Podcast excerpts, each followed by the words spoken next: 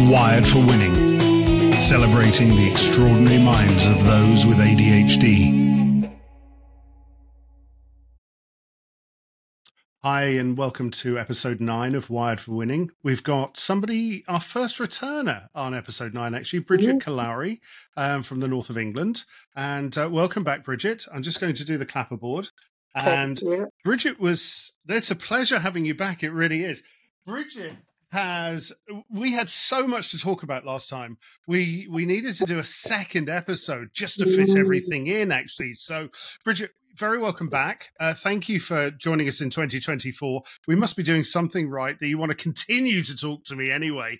Um, over to you. Let's let's see what else you want to talk about today. Um, oh. your stories and some actionable actionable things to help other people out there yeah, well, I mean, well done to you. Like the reason I'm coming back is um, what you're trying to do, which is reframing the narrative about ADHD and the challenges as chances to learn, um, and also how you can succeed still with the condition. So, um, part of the reason I wanted to do another part two was we obviously focused a lot on my story in the first one, and there's a lot of knowledge I've gained along the way um, in learning about myself and the condition that changed my life being able to understand myself that way. So it's something that I want to talk about in part two so that if any listeners gain any value from it, then that's what I'm I'm trying to do with my career now, which is share knowledge and um, and yeah, help people that might have been in the in the position I was in, like in between, now, above, it doesn't matter. Um, it's all about supporting each other in the neurodivergent community. So, um, so yeah, that was the main message I wanted to get across today because I found the most powerful thing for me was learning about. Um, so I'm a bit of a nerd, okay.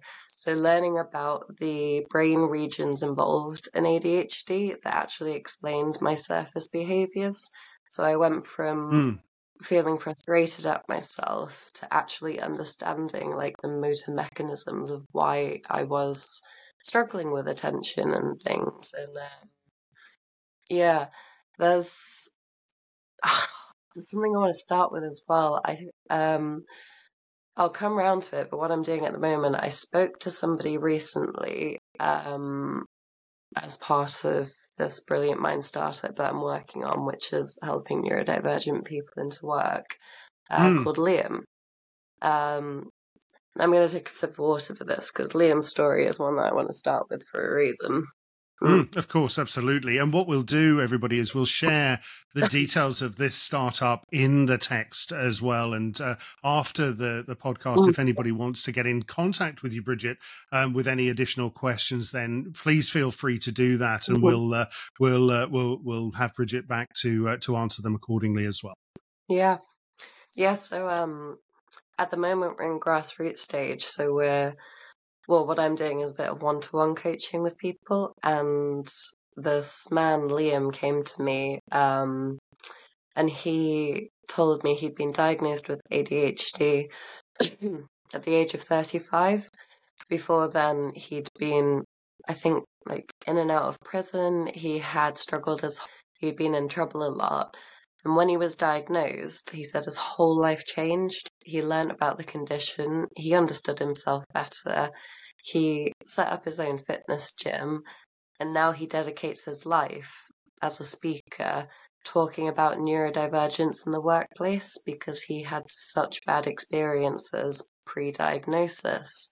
Um, and I just love that, like the tenacity of, of this man and his energy is beautiful. Um, so that's that's an ADHD success story that I really just want to highlight because he was very impressive to talk to. Um, and and, it, and Bridget, it's not just why I want to have this podcast.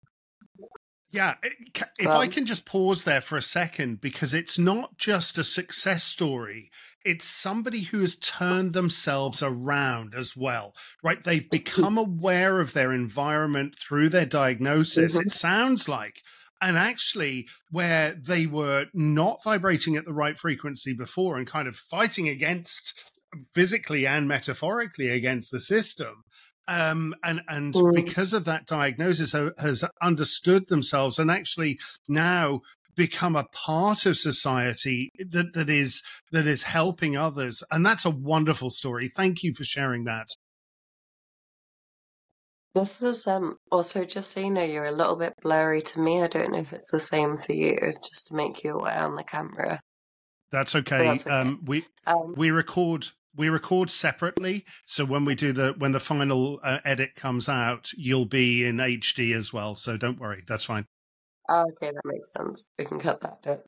But um no what you've just said that is something i found like there are so many neurodivergent people that have been through the system being let down by it that are now driving this change um, in society across all areas the one that I'm focused on a lot is neurodivergence in the workplace. Um, but it, as you just said, it's turning life around and then dedicating himself to. It's almost like putting the rope down to the other people as well to sort of help, which is what I want this podcast to be. So, something that really helped me, um, and everyone's different, but for me, it was learning about like the brain regions involved and like what their role was and the difference between ADHD brains and normal brains. So, this is something I want to talk about. So, obviously, like with ADHD, you have typical symptoms like problems with attention and focus, um, organizing and planning, emotional regulation, and motivation, which is a big one, and mm. then social interactions. So, because we can be quite um, impulsive with our speech and interrupt others. And so we know these are a lot of the problems we face. We also have the strength part, which is the hyperfocus. If something captures our interest, tunnel vision, the creativity, um, our unconventional thinking and constant flux of ideas, our different perceptive approach because of these this different wiring leads to innovative solutions and creativity and then empathy as well. I feel like we have heightened emotions to others and we can foster deep understanding and compassion with them as well. So the brain regions involved, you've got the negatives and some of the positives. Um, mm. I so I don't want to bore everyone, so I don't want to start going through like here's this brain region, here's this. So I'll try and keep it as succinct as I can. Of course. Um, I don't like many people might be aware of executive functioning difficulties in ADHD, and that we have our good old prefrontal cortex to. So your prefrontal cortex is involved in planning, organization, and attention control. And in ADHD, like this region has actually been shown to have reduced activity, connectivity, and less grey matter. Um, there is a Cambridge study on this actually. So obviously that contributes to our difficulties with focusing and organization. Um, I found that fascinating, the actual study where you could see the difference, the less grey matter in the ADHD brain there. So, of course, you know, it's going to lead to the manifestations. Um, then you've got some more abnormal parts of the brain, like the striatum, that I hope I'm pronouncing correctly.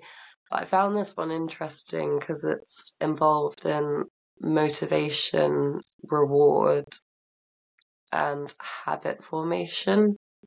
Interesting. We all know this is this is a thing with ADHD. Um, but they actually found that there's abnormalities in the dopamine signaling within that area of the brain. So they like contributing to less motivation, reduced efficiency, hyperactivity, um, and then I'm nearly done with this, but all of them together, because this is leading on to something, the thalamus, which is like the relay center of sending and receiving information to different brain regions. In ADHD, it may be overactive. And this contributes to our sensory processing difficulties and distractions. That one I found fascinating because I didn't know that. Like, you know, when you can't block out stimuli or you'll be trying to do a task and like someone will do the slightest movement and it's like squirrel. Like, it, it turns out that's crisps. why. Yeah, have you, mm, uh, do you, you know the packet of crisps thing? It just drives me insane. Or you're right, the squirrel as well. It's it's like I want to kill somebody who's just touching a bag of crisps. I don't know why. It drives me insane. But yeah, I'm there. Well, that'd be right. Yeah, because they've they've like we can't um, filter out this sensory stimuli. Um, hence why we get distracted so easily. And then You've got the um, final one, anterior cingulate cortex, that I listened to a podcast on the Huberman Lab about this, and that one is too much detail to go into, and I'm still learning about it. I think this is like emerging research right now, and it plays a role in like error processing, conflict monitoring, and attention. And again, in ADHD, it's shown to have reduced activity. So this can impact impact the ability to identify and correct errors and to switch attention effectively.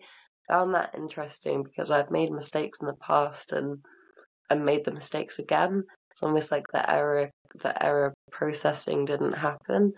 So it kind of validates.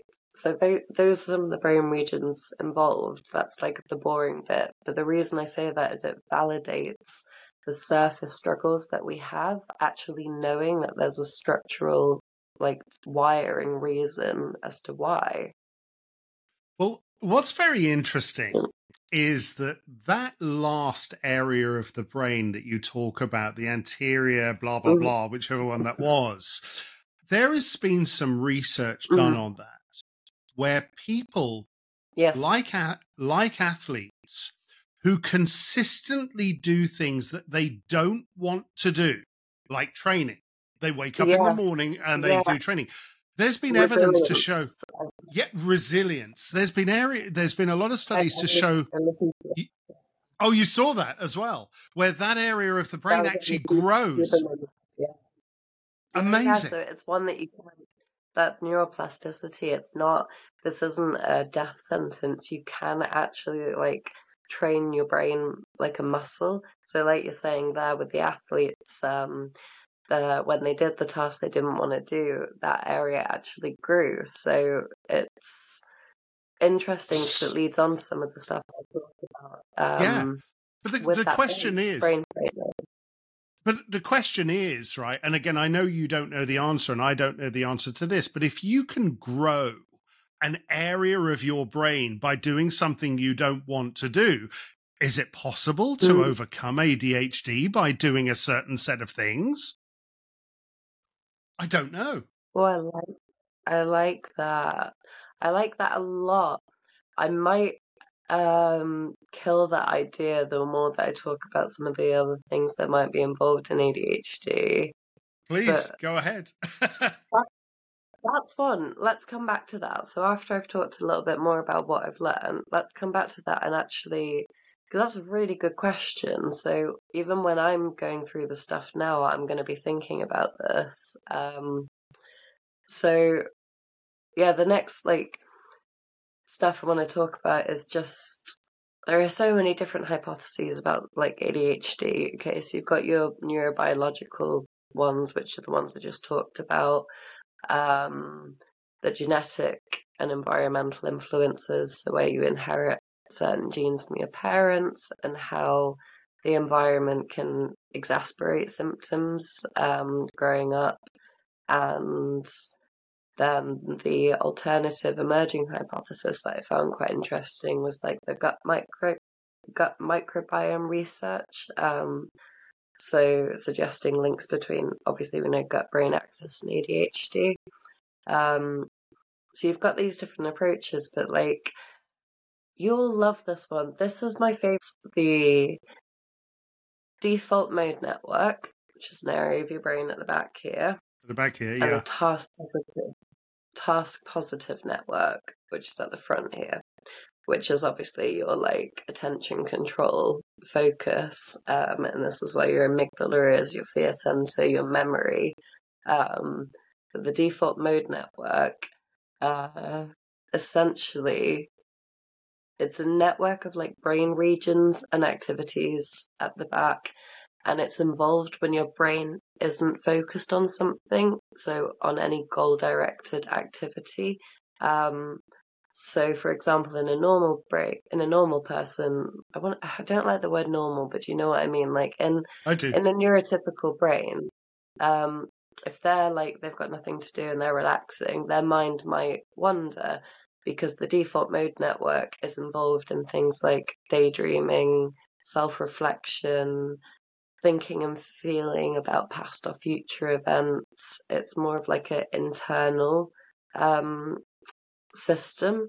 So in normal brains, when they relax, it switches on, and that's where you have mind wandering, and you can be thinking about this or that. In ADHD people, um, with our little short straw that we drew, this is interesting. Um, it's actually been found to be like overactive, which means that even when you are focused on a task, um, so the task positive network is the neural network that activates when you start engaging in a task that requires cognitive focus and conscious directed attention. So that's when you're doing an essay or something. Mm. Uh, in a normal brain, this is when the default mode network would switch off and be gone, and they they can just focus on the task at hand. In ADHD people, the default mode network is over overactive, so it's essentially like pulling your attention between the task that you're trying to focus on and the mind wandering, so that like internal reflection, um, thinking about past events, the intrusive, oh, I've got to wash the dishes, or oh, this happened, or things. So it's this push and pull thing that um, I know people with ADHD know that feeling when you're trying, and then your mind's wandering and you don't even realize, and you go, oh God, half an hour's passed. What happened? There is there? a structural reason for that. Yes. Yeah. Yeah. Stru- yeah. It, so that one, and I found out about that, it was a game changer because for me going through university, that's when I really struggled. Was like, um, like, here's the task, and then my mind would wander, and I'm like, why? I have no control over this. I thought I had no control over it, but what you said before, you can train the brain again to actually strengthen the task positive network, so the neural network region brain, um, some ways of doing this are okay, so there's a couple. This one's interesting. So we always hear mindfulness and meditation um, is one, there are different aspects of it. So one of them being when you're engaged in a task, um, try and focus on engaging with your body to become more grounded. So focusing on like bodily sensations.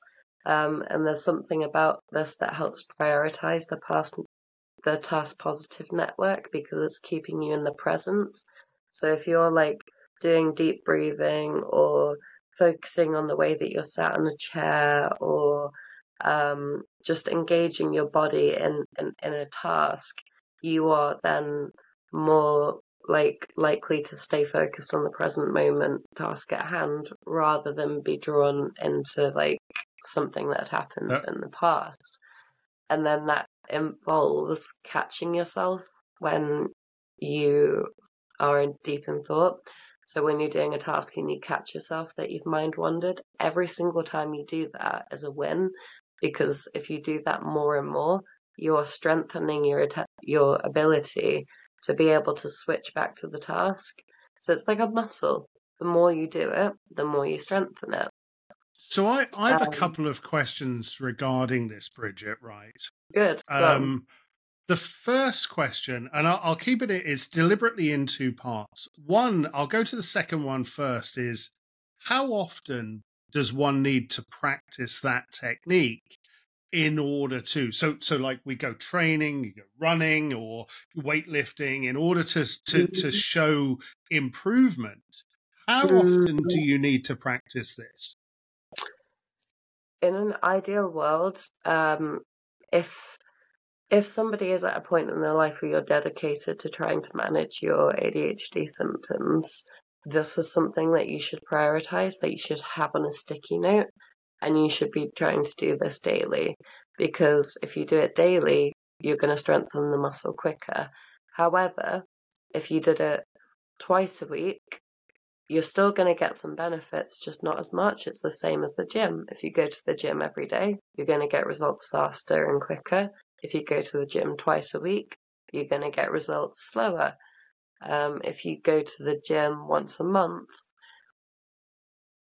it might not work. So I would say like at least like two, three times a week, but it's more about like catching yourself doing it. So anytime you've got to do a task, if it's something you want to work on. Um, so yeah, to answer your question again, it is literally like the gym. So if you want to fast results every day, have it on a sticky note. Like I've got mind wandering. So I'm doing a task. Da, da, da, I see mind wandering and I go, oh, right, okay. And then I'll do my deep breathing. I'm in the seat, I'm here, and try that way. Um, so these can be things like touch, sight, smell as well to bring you back into the present moment. So that's the answer to that question. So that, that I call that back back in the days of studying neurolinguistic programming. That's called mm. uh, conscious brain seven plus or minus two chunks of information. So your conscious brain is able to handle that many chunks of information um, before diving into the unconscious or the, the memory center, if you like. But, but the second, mm. the first part of the two part question really was I often wonder whether you know if we take a model for a second and, and, model it like a computer sometimes you have to defragment a hard drive because there's a ton of stuff in there where you've got files all over the place on this hard drive and and and frankly you know if you like us I never close anything, right? But when I do, I don't think about it anymore. So I just wonder is that because we've just got a bunch of stuff that we haven't closed out? I, and and if we do, do we stop then referring back to that oh, memory center? So there is a technique somebody taught me that has made the world of difference. It is keep a plain piece of paper or a journal next to you. So when a thought pops into your mind, so something that you haven't closed, so I love the analogy of tabs open in your head, like on a laptop. I've always got so many tabs open in my head. So you talk yeah. about closing them. Um, the reason it pops in with that sense of urgency is because we know that we'll forget it if we don't take action then and there. So a plain piece of paper next to you, you can you can write it down to come back to later, which then puts your mind at rest that you can close that and let go of that mind wandering thing that pulled you away. So that's a really good technique to do alongside it as well. Thank with you for anything. that. Yeah, um, I I keep yeah pages of these all over the house and they're everywhere. You know. Um, and uh, did did you ever try the elastic band on the wrist? Have you ever done that before? I did try. Uh, I tried it for a little bit, but um, you know, like the hyper focus interest thing that you then put down. Yeah, no, I, I forgot about it. So I, I stopped doing that, but I found that the um, paper um, technique worked same. for me more. Uh, it it but, does. Like, it I, does. I might try doing that again. Actually, yeah. Um, it's a it's a stimulus response. I forgot, I forgot about it. yeah, absolutely. Um, the other thing I have as well is I don't know if you can see this, and this is a copper spring. And what I do is I, I have it on my finger and I roll it up and down my finger when I'm trying to concentrate. And Ooh, and that's all I do. Like and it's so that's yeah. the grounding with the body, the physical sensation. Like that's yes. the keeping you in the here and now. Um yes. Yeah. That's a that's a very interesting. Ah. Um, I, I, think that was about five euros on Amazon. That thing, and I, I, keep it on my desk, and it's a it's kind of a fidget toy it's a it's a sensory thing as well mm, and um and and yeah and it it brings me back to now you know so anyway i digress myself sorry yeah. about that keep, keep going No. I was going to talk about like as I go through these, like linking them together because all these techniques that we talk about, there is no one size fits all. It's finding the right combination of things that works for each person.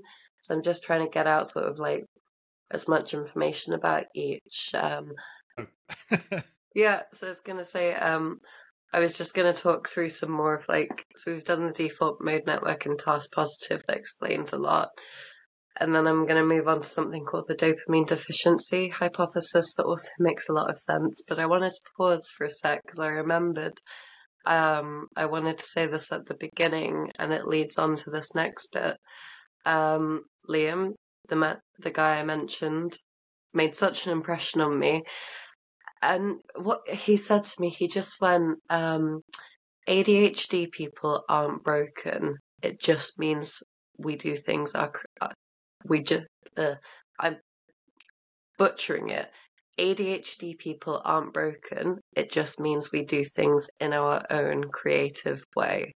Like I love that so much because like it explains it leads into why I'm talking about this different wiring of the brain and how we do things differently.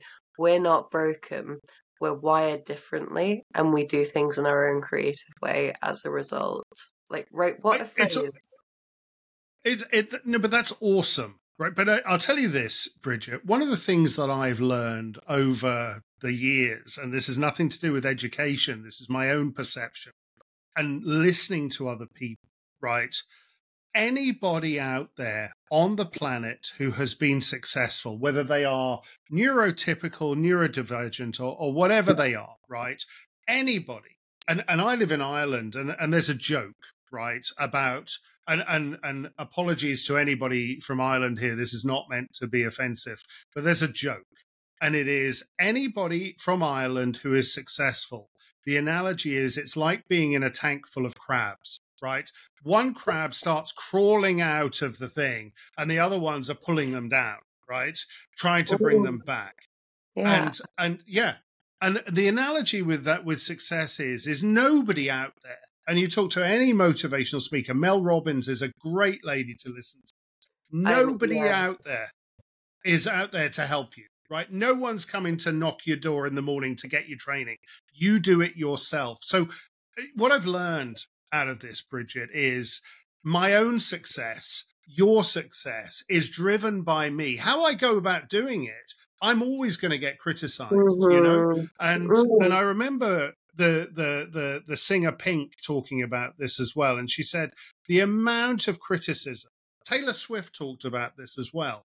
You know, Ooh, when yeah. I was doing this album, you know, she said everybody said it was terrible, yet it won Grammys left, right, and center. The mm. criticism mm. that we get. You yeah, know? you hit on something so powerful there. But like, even if you think back to historical historical figures, they were um, persecuted at the time for their ideas going against the grain, and then they became celebrated after their time as like revolutionary. People don't like this is really important. People don't like things that go against the grain or the norm because it makes them feel uncomfortable. Is a segue, but a really good one.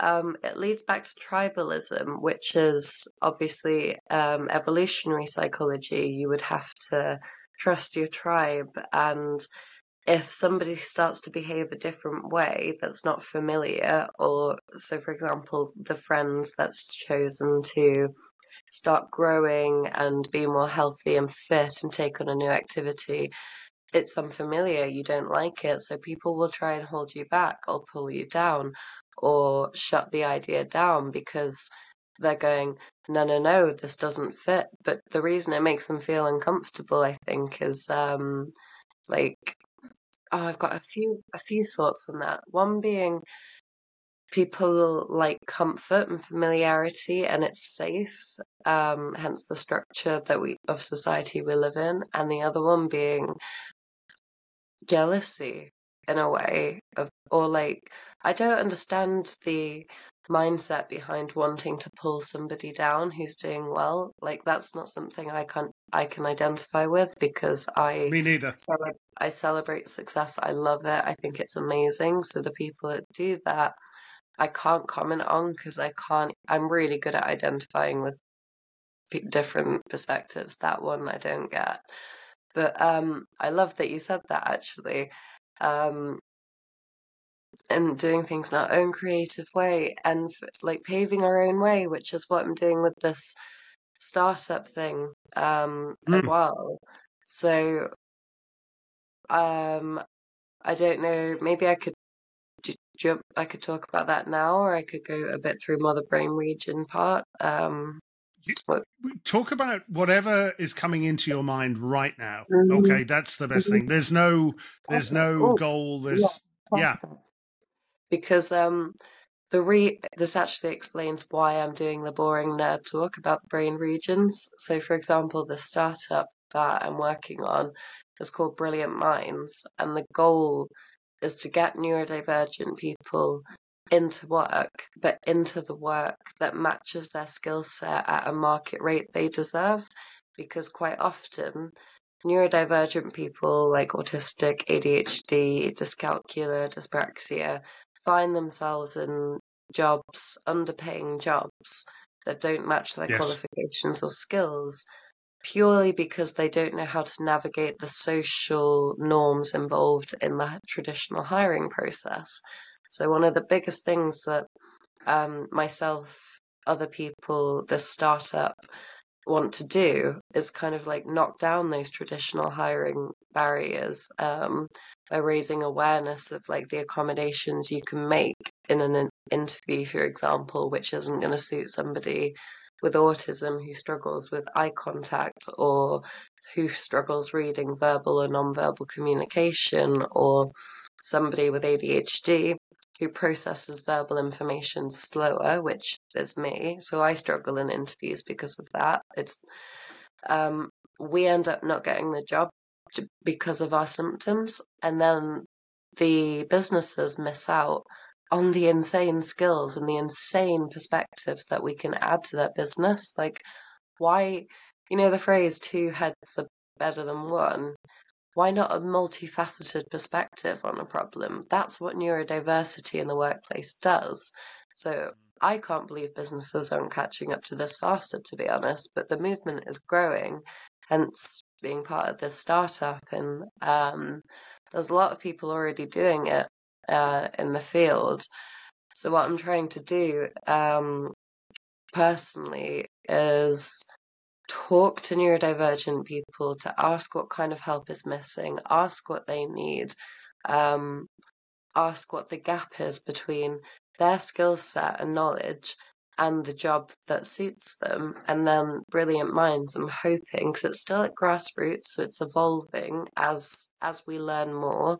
Because I, I and the directors, we all want it to evolve to actually meet the needs of neurodivergent people and actually make a difference, meaning giving them the help that they need to get them into that particular role. So, whether that's help with CVs, interviews, finding the right role, advocating for them, teaching them self advocacy, teaching them social communication skills, whatever's involved in that is like that's what we want to achieve with this.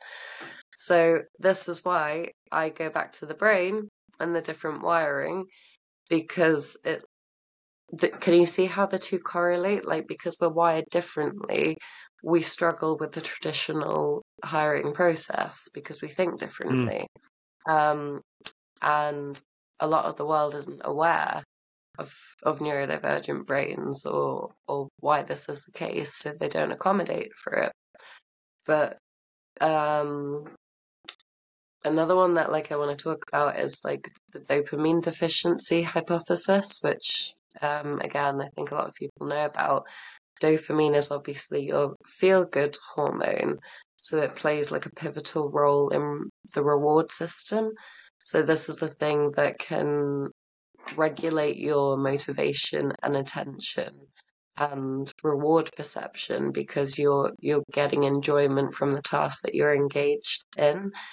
There are two different hypotheses about the dopamine deficiency, which I find quite interesting. One of them is either that people with ADHD have reduced dopamine release in response to a rewarding stimuli.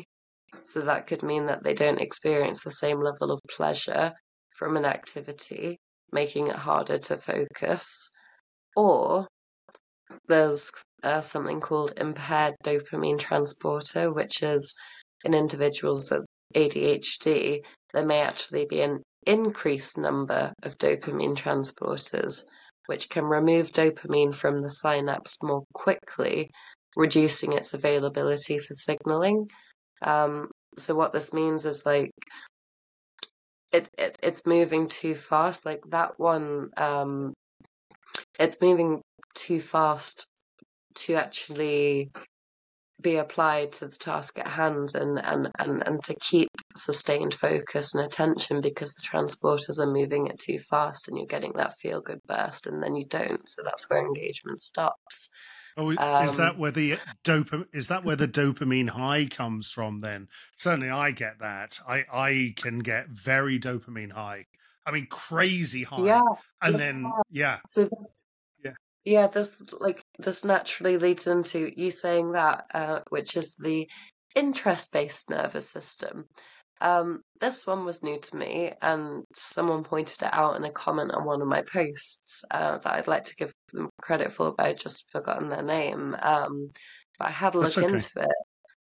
An interest based nervous system, and you'll identify with this, is we um, experience motivation and focus when we are interested or passionate about a topic or something that we're doing. So, for example, what we're doing in the field of ADHD and neurodivergence is a passion.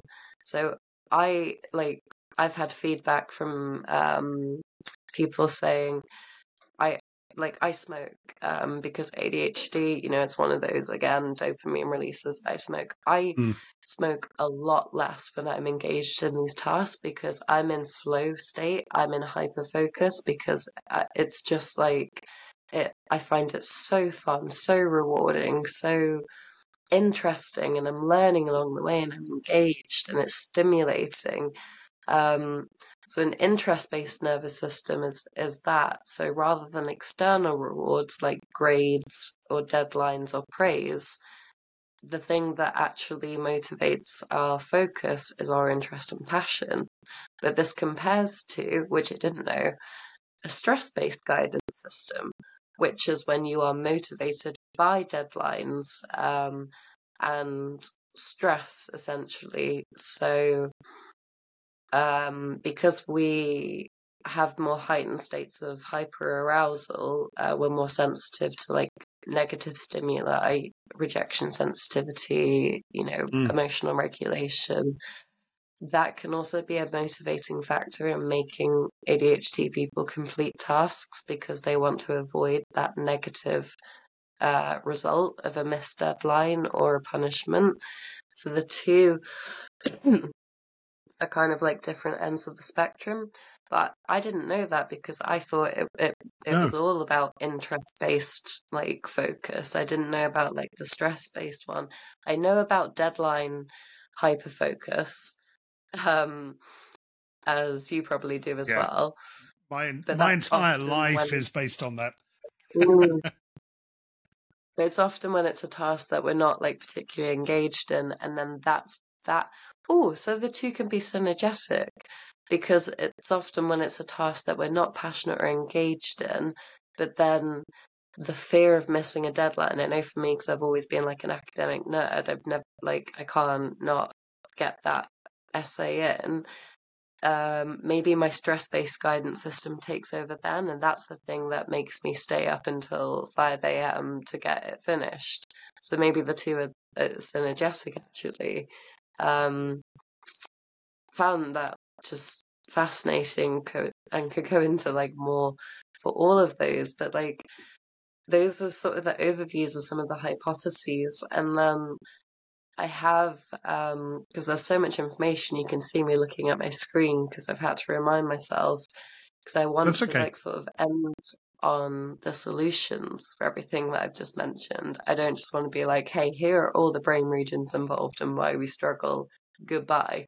There are actually solutions and actionable steps that we can take. So, um, so let me ask you a question, Bridget. Um, at, at, this point mm-hmm. in time, where you talk about, you know, the the the interest-based system, the reward centers, the the, the stress centers, and so on and so forth.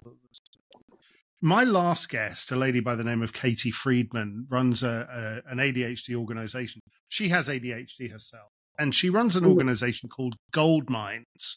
And her and uh, her colleague Alex Campbell, who's based in New Zealand, they they run courses for ADHD coaches, but their difference, their differentiator, if you like, is that they teach not only the activities around coaching people with ADHD, but also a, a, a very critical part around trauma management from stress based induced memories that have oh. happened as a result of that. And I, I when she talked to me last week, I, I kind of picked up on it and went, "Wow, I get that." I get that, and it resonates with yep. what you've just said around yep. you know around the stress elements as well. Because I, yeah. I, I used the phrase I used the phrase with her last week, and I used it in a meeting um, earlier this week as well. I gaslight myself all the time, right? You know, forget other people, I, me gaslighting them or them gaslighting me. I gaslight myself all the time, right? Because my working memory is so bad that if I don't write it down, my recollection of something isn't actually what happened, if that makes sense. You know? Like that, ooh. So something I skipped over, you know, when I was talking about genetic uh, hypothesis and the environmental yes. one, was actually the um, what we go through in childhood like can actually exasperate like ADHD symptoms in this trauma way. So not fitting in being bullied struggling. They this is all forms of like of trauma in in a way. And I've even got it here like um, stress can be seen as a signal for adaptation for people with ADHD um, because they're more likely to adopt new strategies or address or adjust their behavior to cope um, when they when they are stressed. Um, it's a learnt it's a learnt behavior and a learnt way of of getting through life. And I think that when you said like unpacking, this leads back to that. So it's unpacking the negative learnt behaviors and coping mechanisms that we've taken on throughout life whilst not knowing we had ADHD and replacing them with the positive ones to actually support and manage your ADHD symptoms. So it's a two pronged mm. approach there. So, firstly, as you said, you have to unpack those learned coping mechanisms. And I had to do this, you know, when I told you about my sort of breakdown year where I was alone with yes. my own mind a lot. I I had to question myself so much and I delved into my mind and I delved into what had happened in my past and I was trying to find answers um, and I unpacked a lot of it then and I cleared the space so that when I had my ADHD diagnosis, like it was almost like a blank slate for me to start putting these new things in. However, I still have automatic responses from my childhood because that is you're born and you learn about yourself and the world from your early years. So I still have automatic responses to certain stimuli or certain events. Um, mm. One of mine being rejection sensitivity. So if somebody doesn't reply to me, I may think, oh, they don't like me, or I've said the wrong thing, or and it it used to send me into spirals where I'd, I'd then send further messages. Whereas now, I've learned, and I, this is where I'm going to go into the solution part. I've learned one technique that's very powerful, which mm. is the hmm. art of pausing. It's pausing between the emotion you feel or the impulse you feel and then the action that you take. Now, again, this has to be trained. This is where meditation and mindfulness comes in because in ADHD, impulse control, That's why I mentioned the brain regions. We literally don't have that impulse control function in our brain, so we've got to train it. But if you do train that, you create space to pause and actually think about how you want to react. Um, and that leads me into I want to talk about emotional regulation following that. So one can, that I've can done. I, can I just mm-hmm. can I just pause you for a second there because that particular point that you made and on the um, on the, the impulse control, I've never ever ever been able to do that. And a few years ago, Google introduced this thing with their email. I don't know if you know about this, where if you try and send an email after 10 o'clock, you have to answer five maths questions before you press send. Have you come across this before? No, I haven't. But okay. Yeah. I yeah. can see where and you it's, can see where going. Absolutely. So mm-hmm. two things happen. One, by having to refocus on the five maths questions, and they're very simple maths questions, it forces a break in the impulse mm-hmm. control that you would have before you send. Mm-hmm. So, particularly if it's late at night, you're sending a, a let's say, an angry email or a, a very emotionally charged email. Mm-hmm. And by just having that break, you go, actually, I shouldn't yeah. send this now. And yeah. that was a brilliant interruption. Yeah. Yes, because that ironically, that's exactly what I was just about to say, but like in a different format. Like oh, sorry, go yeah. Same. No, but it's perfect because you've just um you've highlighted the concept as a whole. But like, I was going to talk about it in terms of emotional regulation first, where I have a list of questions um, that I've written that I have in a place that's visible so that when I have an emotional reaction now, I look at those questions to ask myself before I respond. So I say, is this feeling based on fact or opinion? What evidence do I have to go on to believe that this is true? What's the worst case scenario? What's the best case scenario? And like, as I'm asking myself these questions, I'm not only reducing the emotion, but I'm also grounding myself back to the present of, of like logic and reason, let's say. So that's just for emotion. So I did it for emotion, but you can do it for anything. So, um, could, like you said, could you just re- angry email. Yeah, could you just repeat those questions again, if you don't mind? Because I'd like mm-hmm. the the transcription um, system to capture that for for the notes for yeah. this session, if that's okay, because it's really important. Thank you.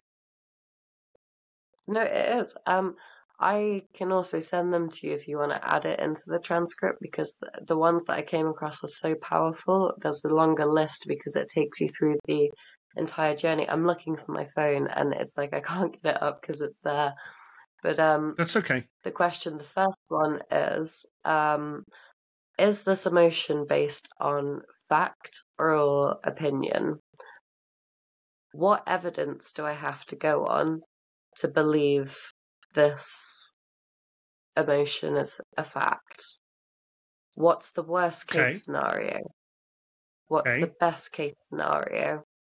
And I have more questions as well. What's the outcome if I respond in this way? What's the outcome if I respond in that way? Um, and then there is a series of 10 of them that I'll send to you. Um, I wish I could get them up, but they are on my phone, and it leads to the no, final that's okay. one. What action? What action makes most sense for me to take? So in in between me getting triggered and asking those questions, I've now come to the logical reasoning of what the best response to the situation is. And a lot of the time, it is actually that I have just overreacted because it reminds me of a past event in my life that I went through a lot, and it turned out that it, you know, it wasn't something for me to believe. Um, mm. So that's helped. But I've slipped up since I slipped up with a very close friend with, of mine, um, and he knows me. Oh, bless him. He actually has been watching podcasts on ADHD to learn more about it as well. Um, and I slipped up when he didn't reply. And he is really good with boundaries. And he was like, Bridget, I, I'm always there for you. I don't know where you're coming from. Like, what is this? And I went, Oh God, I'm sorry, I've slipped up. This is what's happened. And we communicated it and it was fine. But there's still going to be slip ups. So I think it's really important to highlight really important to highlight for listeners. This is not a linear journey. There is going to be like setbacks um, and ups and downs as you learn these techniques. But every setback or failure is actually like a chance to learn as well. So if you mess up one time, you go, okay, I know I've messed up. So the next time it informs that. So it's not a linear journey. And the things that you view as like a slip up that might make you go, oh, I can't do this at all. No, like, no, it's actually you slipped up once when you're trying so hard. Like the fact that you're even trying these methods is something to celebrate in yourself. So if you slip up once, Absolutely. fine, because you're still trying. Yeah. Like that's really important to get across is this like self celebration aspect of it. Um, so that's emotional emotional regulation. I will send you that list of questions. Um, Thank you for that. That, that. That's that's kind of cathartic in a sense, and I can't believe that I remembered the um, the the Google goggles. It's called actually for for Google Mail. Um, you know, you set the ah, time. Yeah. Eh, and and actually, what I should do with mine is set it just to 24 hours a day, just because every email I send that may have an emotional element to it um, you know, uh, that, that, maybe doesn't have a positive outcome. So um, thank you for that. That's that's really useful. Yep. So I'll send them because a little post-it note. Is this true? What is what evidence do I have to go on? What's the outcome of if I react this way or that way? Like you can you can simplify it just to a post-it note like that that reminds mm. you each time, and before you know it, it becomes muscle memory and your new reality. And this is like this is the ADHD success story that this isn't a curse. We can retrain ourselves. It takes effort, but like getting fit takes effort. Getting good at anything takes effort. Managing your ADHD symptoms takes effort. But so that's one of them. So um, I can move on to one of the biggest things we struggle with is focus and attention, right? Hmm. Yeah. And I've gone through the brain regions as to why that is the case your default mode network, the task positive, the executive function, like all of these aspects. That's great. That's good. But what can we do about it? This is like, as a listener, like I, I want to give actionable steps, not just like, hey, here's some information, but be like, okay, this is the sort of stuff I can implement. With focus and attention, one of the first ones being, as we discussed, distractions. So, like, it sounds cliche, but a clear, decluttered workspace, a clear, decluttered environment, because it declutters your mind. Like, that's one of the most important things I found as well um, to avoid distractions. It's also when you've got a big task. So something we struggle with is either starting on a big task because it feels too big um, to to approach, um, so we don't know where to start, or it can be we there's so much information, or we don't know the right route. Chunk it down. So like chunk it down into smaller goals um, achievable goals. Like literally your your whole project, put it out. What here I am. What do I need to do to get there? Put some steps in there. Those are your little goals. Once you've done that one, celebrate the hell out of yourself because you've done that that, that you've achieved that goal and that that increases the reward motivation system to keep going because you're like, yeah, I've done that. I now want to do the second part. I now want to do the third part because you feel good that you're getting it done. Whereas if you've got a massive piece of work in front of you, you're not going to get that reward until much later, that feeling of, yeah, I got it done. And in ADHD, we struggle with this thing called delayed gratification, which I'm sure you're familiar yes. with. Like, we need it like immediately. So, in order to get it immediately, chunking it down into something that, like, um, by the end of today or in two days, like this part of the project, um, I want to get done. And then once you've got that done, you get that reward system and that reward endorphin feeling motivates you to carry on to the next part and it makes it seem not as looming. That also leads me into a technique that I've come across recently that I'm about to start trialing, so I've not trialed this yet. And it's called okay. time blocking. And I think people might be familiar with time blocking, which is um, you set a specific hour for a specific task. So let's say 10 a.m. until 11 a.m. I am going to work and focus solely on this aspect of my essay. So it could be researching papers, it could be one paper, it could be in this hour, I am going to read this research paper and make the notes from it. And you've you've chunked that time. If you haven't finished by the end of that, doesn't matter because from 11 to 12, you've got something else in there, which is because we all have multiple things going on. Let's say you've got an essay and you've got a presentation. Um, I'm thinking on my feet, and as an academic, these are the examples I can think of. Let's say you've got a presentation as well. Stop. Between 10 and 11, if you haven't finished it, stop because 11 to 12, you've dedicated to starting the presentation. So, whatever aspect of that, which might be creating the first slide, creating the introduction slide, that hour you spend on that. And the benefit of this is it avoids boredom because we're on when we're on one like task for too long, we get unengaged and bored. You know the whole we like to switch, multitask, flip because of the tabs open in our brain. This is why I yes. think time chunking might work because it actually like like lays it out and allows you to do that in a way that gets the thing done as well. So it's not negative, it's actually proactive. So I've not trialed it yet, but I'm about to. Like I got, I've got my sexy new calendar that I'm gonna um, start filling in actually after this podcast, and I'll let you know how that goes. But um, well, well, when actually, I thought about I it, I was like, I think that'll work for me. I think it will, and I can test it. I, I am testament to the fact that time boxing absolutely works. I have time boxing. Between, that's the term for it. Yes, yeah, yeah, yeah. But but as we speak, I'm looking over here, and I have six calendars.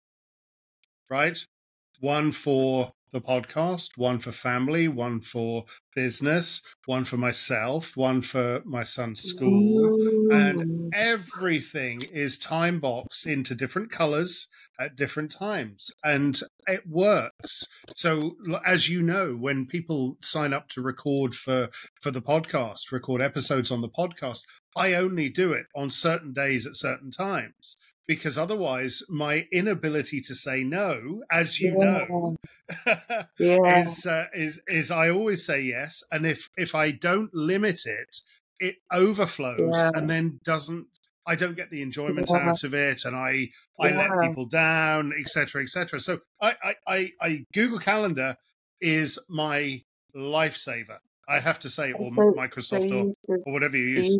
yeah. that I literally, I, I don't know if you saw me, but I typed that down. I just put get different calendars for different areas of life and tasks because, like, that, I'm going to try that. That makes so much sense because I struggle with the overlap, like, and I'm running out of space already. So I'm going to do that. But, like, I think physical is working for me in the environment at the moment. So, so yeah, anyway, thanks for that. I'm going to get different calendars. um, and then you've got something on attention and focus as well with that is if you've got time chunking, um, time time boxing, as you said, and chunking information, setting a timer on your phone because you can get lost in hyperfocus. So I found myself like starting on one research paper looking at the citations and ending up in the citation from that paper, the citation from that one, the citation to that until I'm at like literally that I know everything about one sentence. When in reality, yeah. I needed to just understand like the whole thing. Like I've started setting alarms on my phone for like 40 minutes to snap me out of that, to not to stop me doing it because it's not productive. Um, I, I enjoy it. What, But Yeah. What's the time delay on your on the, the video at the moment? Because I use this, right? Mm. Can you see that? Okay. I don't know. It's a it's a Pomodoro. It's a it's a it's a blurry, timer. but yeah. it's just a timer, Okay. honestly, and What's your and it just rings. What's it? Um, twenty minutes. What?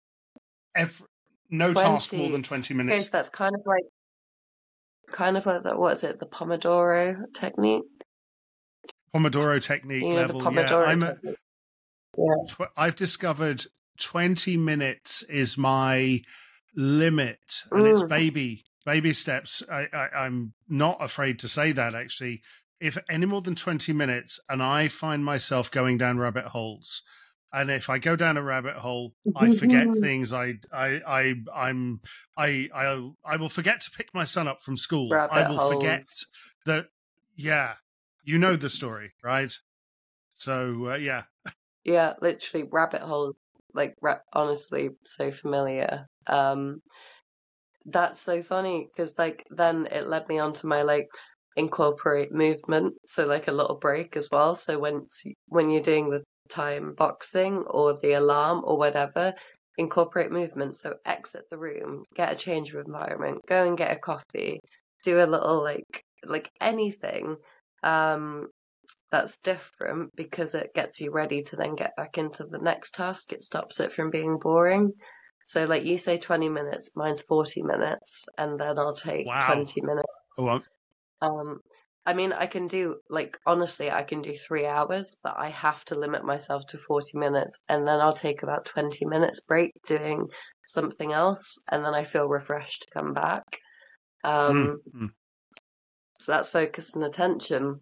Um, the emotional regulation one, I think we covered a lot with like the, the self questioning, which I'm going to send to you to put in the description box because I found that so powerful. And I think that's something that a lot of other people will find useful as well the self questioning aspect. A lot of it that's is about self- mm, yeah. Pause and self question because we've got to realize we're not always right. Like feelings aren't right. Feelings are based on past events. You've got to question them. As you say, declutter the brain to make room for like for other stuff. So that's part of that. Um, and then obviously you've got the organization and planning aspect. So visual planning tool. Wait, I've got this as like solution for emotional regulation, solution for organization and planning. But we're covering them all like uh, synergetically right now. So just saying that, like, so organization and planning, visual planning tools. So like um, calendars, like we just said, the to-do list thing. You you do have like technology apps that I know. Uh, so I I've got one called Task, but some it should work for me because it allows you to, to have the different headers, but it doesn't. I don't open it. I forget to open it. So I've realized I need physical environment um, reminders rather than on my phone. It, and then it's interesting, but routine. Okay, so I personally I'm speaking for myself. I hate routine. I hate feeling trapped in by it. I'm a traveler. I'm impulsive. I'm I like to I'm adventurous. Um I like to do things on a whim if I feel like doing something. I don't like routines. Routines like good for me. I need I need a routine.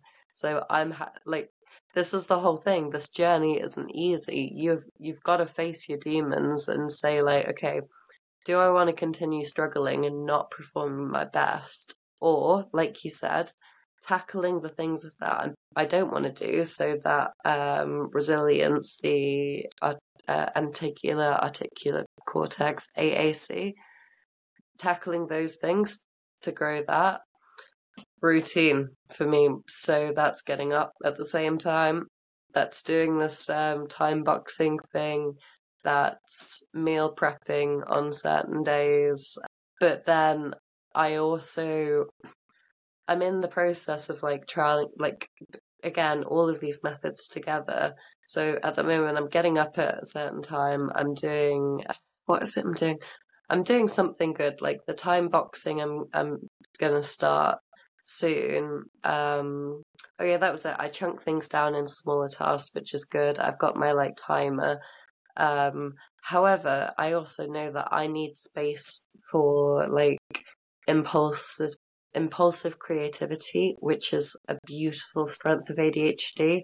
So do not confine that by like having to do this rigid thing. So I also um, I'm thinking I'm going to give myself things like this is on a weekend. If I had a whole day, I'd give myself 12 till 3 to do my impulsive creativity. So whether that's doing a LinkedIn post, replying to people, um, writing an article for something, like calling somebody, cooking, whatever it is, I, I'm also carving out space for that impulse creativity because that's where our unique perspectives come through. And um, as again Liam said, ADHD people aren't broken. We just do things in our own creative, innovative way. And that's Absolutely. why we're valuable for organizations as well, because thinking yeah. outside the box, like, yeah, you don't want to change that. So it's about managing. I, I want to highlight these tools are just about managing, and everybody will know what works for them or will try different things. But let's never ever change our ADHD, the positive of it, because it no. is brilliant. The creativity, the spontaneity, the hyper focus, the high energy, the excitement, the when you and I are talking, um, we, you know, we can go blah, blah, blah, blah, and we can interrupt each other because we're getting so excited. And it's the same with other ADHD people. I love that. I don't want to change yeah. that. Um, no, I agree. So, what what just just just going back to one of the points that you raised, right? And and uh, it's it's very interesting. It resonates so much with me I don't want to be confined to having to do this thing at nine o'clock in the morning, and and don't you dare box me in, you know, anybody. So what I do is, and I've noticed this throughout the podcast when I'm interviewing different people, there is a commonality. And one of the first people I interviewed, a gentleman by the name of Andrew Kavanagh, who works in the film and television television industry. He does um, animations, which you think, geez, how does somebody with ADHD spend the time animating stuff? And yet he does it fabulously. He's won a BAFTA, you know, and stuff like that. And you go, wow. But what he said to me was this George, I, my entire life is time boxed. But sometimes I just say fuck it and I deliberately sabotage the time boxing. And that gives me the creative freedom that I need. And I mm-hmm. love that. So I think, yeah, time box away, right? But if you wake up tomorrow morning and go, do you know what? I'm not doing it. That's okay. Oh my God. I love that. And you could see my response straight away. And I think other ADHD people watching this will feel the same. That fuck it thing when we say fuck it, that's sometimes when we do our best work because that's when we're it going, is. I'm not I'm not doing the social norm. I'm doing my creative way and that's where the beauty and the magic comes from. So It does. I'm it really does. glad that we highlighted and thought about that. That's really important. Um, and I think like these solutions, we, we've covered a lot of them, and then it's quite interesting because I was going to talk about one for like social interactions. So, you know, interrupting or social cues. So, knowing when to take your time in conversation. So, like, I know that um, I'll forget something. So, I'll have to blurt it out because if I don't blurt it out, I'll forget it. And that's not socially normal and it's rude. Um, that is perhaps something like learning a strategy for that i think and i'm getting better at it. And i think you are you are as well with these podcasts like you let me talk. And i i know you probably want to jump in and stuff but you you stay quiet and let me talk. So like you're an example of it's possible and i'm getting better and better at it as well which is more listening and trying and just really listening to them. And then by the end of it like you know saying my piece. That's something I really want to work on. But the other part, you don't know. I don't think we should change ourselves. I think no, you you, you don't know how. Absolutely, you don't know how hard it is to sit mm. back and listen when somebody says something that resonates. You know, um, I do have a question mm. for you. Actually, I I feel this is a very funny thing with the blurting. I used to shame myself about blurting a lot. Now I don't. And I was sitting in a board meeting. Um, I'm on a board of directors of a, a, mental health charity here in Dublin, and I was at a board meeting on Monday night. And all of a sudden, out of my mouth, and there were six people on the call, and I said, "That's." There was ladies and gentlemen on the call, and you know on Zoom, and I said, "Why is it that all of you your skin tones are matte and I am very shiny and greasy this evening. What is going on there? And they all started laughing, right? And it was just completely random blurting that just came out of my mouth. And I thought about it afterwards and I went, ah, George, that's fine. Just move on, keep going. Whereas in the past, I would have shamed myself for blurting something like that. It was, you know, and and, and talking about it now, Bridget, mm. it's inappropriate. But do you know what? I'm me, and that's okay.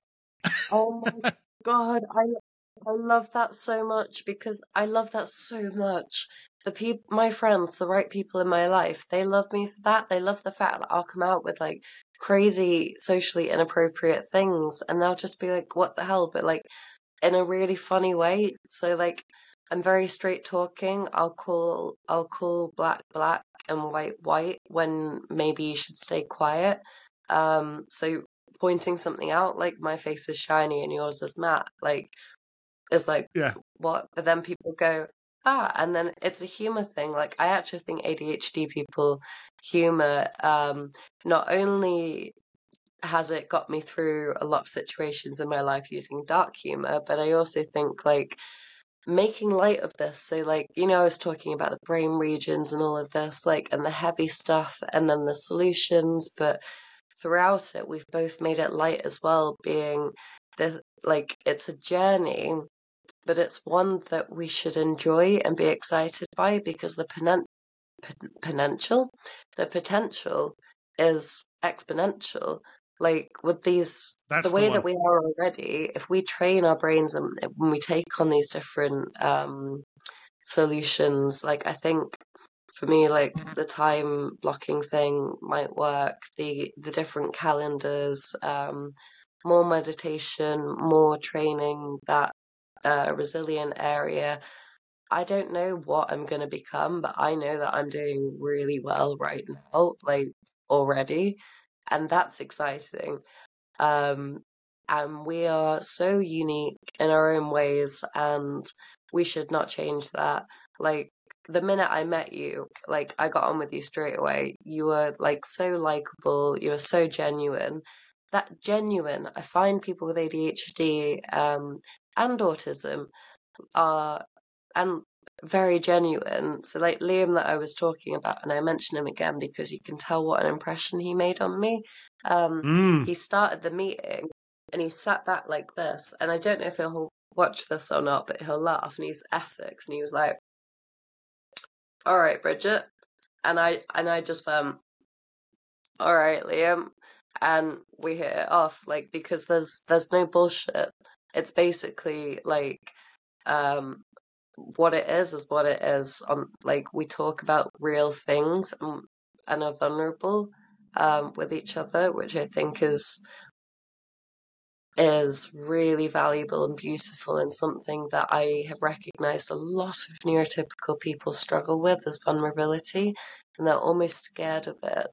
Like they and I found this um this is a personal thing um, I have now realized at the age of 29 why why people didn't like me sometimes growing up. It was because I'm really perceptive and I can see what's actually going on and I will say what's actually going on, whereas people prefer to like hide it. But like I see the the weird little social games and interactions and I'll call it out and people people are scared of that. They don't like it, and I'm like, well, why Being can't exposed. why don't we just Exactly. I'm like, well, why don't we just talk about X problem instead of like blurting around it? And people are like, it's almost like they want to hide that. And um, I don't, I don't know. A lot of my friends are neurodivergent now, and I'm learning like who who to trust, who to keep around me because like I'm a very trusting, open, empathetic person, and I've been taken advantage of because of that. And somebody told me um, shout out to uh, Emma if she watches this. Um, carry on being yourself. Give people your kindness, your empathy, and support, and then see what they do with it, and then act accordingly. So if they mess around with me or screw me over or disrespect me, they're showing me who they are, and that's the point where I go, thank you, goodbye, rather than still trying to help, which is what I used to do. So this is what I mean about we're all learning from each other. Like, um, it's a knowledge tree. Like, the more we talk and share, the more we learn from from each other about how to how to survive and thrive in a neurotypical world. Absolutely. So, I, I have a friend. I have a friend. He's Canadian. He lives in um, in in Texas, in the United States, actually, and he's I don't know what he is. It, it, whether he's, he, but he's definitely. I love, I love this he's, already. He's definitely not neurotypical. And Matt, I, I, I shout out to you as well because you've been a friend for years. But Matt has an expression, and I love it. It's called open kimono, and it's he is always himself. And I don't know if that's from his Canadian upbringing, whether his his just his brain function, just his genes, his behaviors, or whatever. But he is always himself, always, and never gets ruffled. Um, always is considerate and and of everyone around yeah. him, and is magnetic to others. And I, I didn't learn that. You know, I grew up in the 80s, um, 70s, mm. late 70s, and the 80s when, you know, it was a very different time when behavioral differences were very physical uh, and and and you know did not understood and so on and so forth so now i yeah. openly tell everybody i'm adhd and this is what i do and and, yeah. and i care less about what others think as well if i'm honest you know mm. um it makes yeah. the world of difference. You're you're owning your individuality, and I can resonate with that so much. Like I have friends that just are themselves, unwavering, and I'm like, how? Because like I did the whole masking, trying to fit in thing because like I didn't know why I was different, and socially you want to fit in. So I didn't actually like find the real Bridget until probably my mid twenties, and I'm still like finding and building on that. But one of the biggest things is being upfront about ADHD because it's not there's nothing to be ashamed. No one cares. Like what I'll do is I'll go yeah, I've got ADHD by the way and I've got this weird tick like one of my ticks is I play with my hair a lot. So like I'll um I'll put it up, I'll take it down, I'll put it up, I'll take it down. It's just like a stimming thing. But I'll tell someone about it. I'll go like, okay, this is just one of my weird stimming things, and they'll go, okay, and that's it. Yeah. Whereas before, I used to hide it and sit there and be like, this, and it's like, oh god, it's just it's the world of difference. It really, it really is. Um, that's the key takeaway from this. So like, I have to say my uh, phone. You can um, you can see I'm holding and balancing it because it's uh, I can ten percent dying. Don't worry. But, like Br- Bridget, the things I, that I I'm kind of want to end on. If you have any further questions for me or, or whatever, but I think the biggest thing is like authenticity, loving our differences, don't change them, just learn how to manage to like you know so that we can do a bit better in in what we've got to do in a neurotypical world and to be the best person that you can be which is exciting. That's intrinsic motivation. Intrinsic motivation is when you see improvements in yourself and that's what motivates me. Um, so for example i never would have been able to do a podcast like this even a year ago. Like and now I'm more expressive. Like I literally even from the first part one, you may see a difference. Um, yeah, it's so great. it's about owning that, being upfront, and yeah, finding the strategies that work, trial and error, mix and match. Like it's different for each person, and connect with people as well. Connect with others with ADHD because people can feel alone. Um, whereas when you start talking to people with ADHD who really get it, you don't have to explain yourself. You don't have to No. explain yourself. They just get it, and that is um, really, really powerful beyond words. And when you grew up not having that, and now having people around me that I don't have to explain myself to, it's so important, isn't it? Bridget, listen, I, I'm delighted. That's been a- wonderful episode. I can't wait to watch it back. Um, what I'd like to do actually is in a, a couple of three months' time, maybe have you back as a moderator when we have a group of people on, um, all with Mm. ADHD. And I, I've a challenge for you. Uh, This is homework, and, and and it's if you do it, great. If you don't do it, that's fine too. But what we're trying to do is is